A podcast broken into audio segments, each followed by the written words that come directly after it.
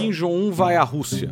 O eventual encontro do líder norte-coreano com Vladimir Putin durante o Fórum Econômico Oriental, realizado na Universidade Federal do Extremo Oriente em Vladivostok, é um dos mais interessantes e curiosos sinais geopolíticos recentes sobre a Rússia, a Coreia do Norte e a guerra da Ucrânia. Nesse episódio, a gente conversa sobre o isolamento dos dois países, o papel da China nessa história toda e fala também de como tudo isso parece tão anacrônico, mas não é. Para tanto, a gente volta no tempo, trata da divisão das Coreias e avança até os dias atuais para pensar o futuro. Antes de começar, porém, não esqueça de deixar seu like e se inscrever no canal, beleza? Dito tudo isso, ouvidos atentos e cabeças abertas que a mosca vai decolar. Um dos pensamentos mais frequentes que temos sobre a Coreia do Norte diz respeito à imagem deslocada no tempo que aquele país transmite. Não é à toa. Tal realidade é fruto de um regime fechado e controlador que proíbe seus cidadãos de conviverem com o exterior, mantendo-os sob constante vigilância, medo de um ataque e, de certa forma, parados no tempo. Mas essa não é a única característica sobre a Coreia do Norte que devemos observar. Sua existência é fruto do fim da Segunda Guerra e de um conflito armado que nunca terminou.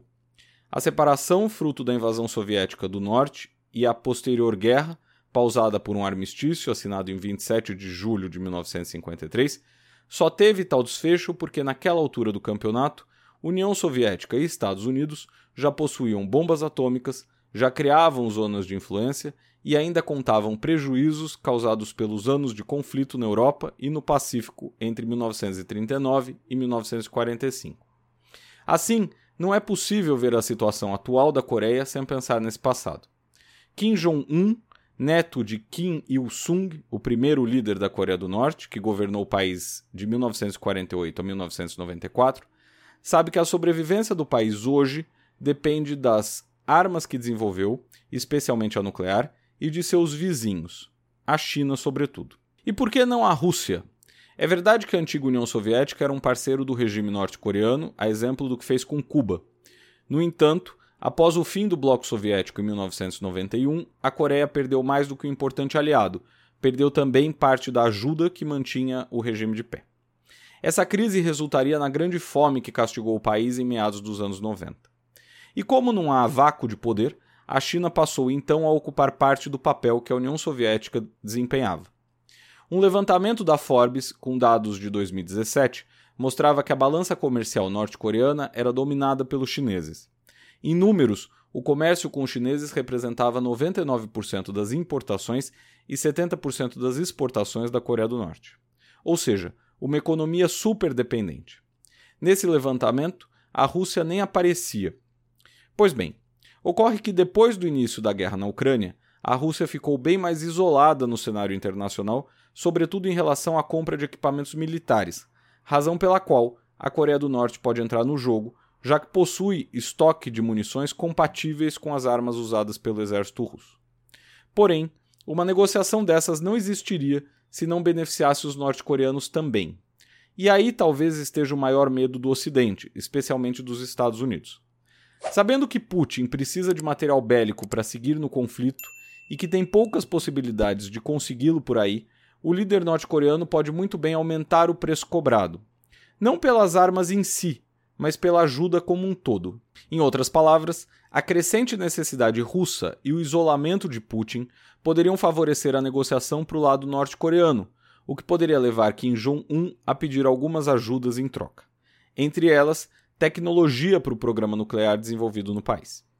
E mesmo que tal ajuda não seja fornecida, o envio de dinheiro russo para a Coreia do Norte já poderia favorecer o arsenal norte-coreano e, indiretamente, o desenvolvimento de armas melhores, as nucleares inclusive.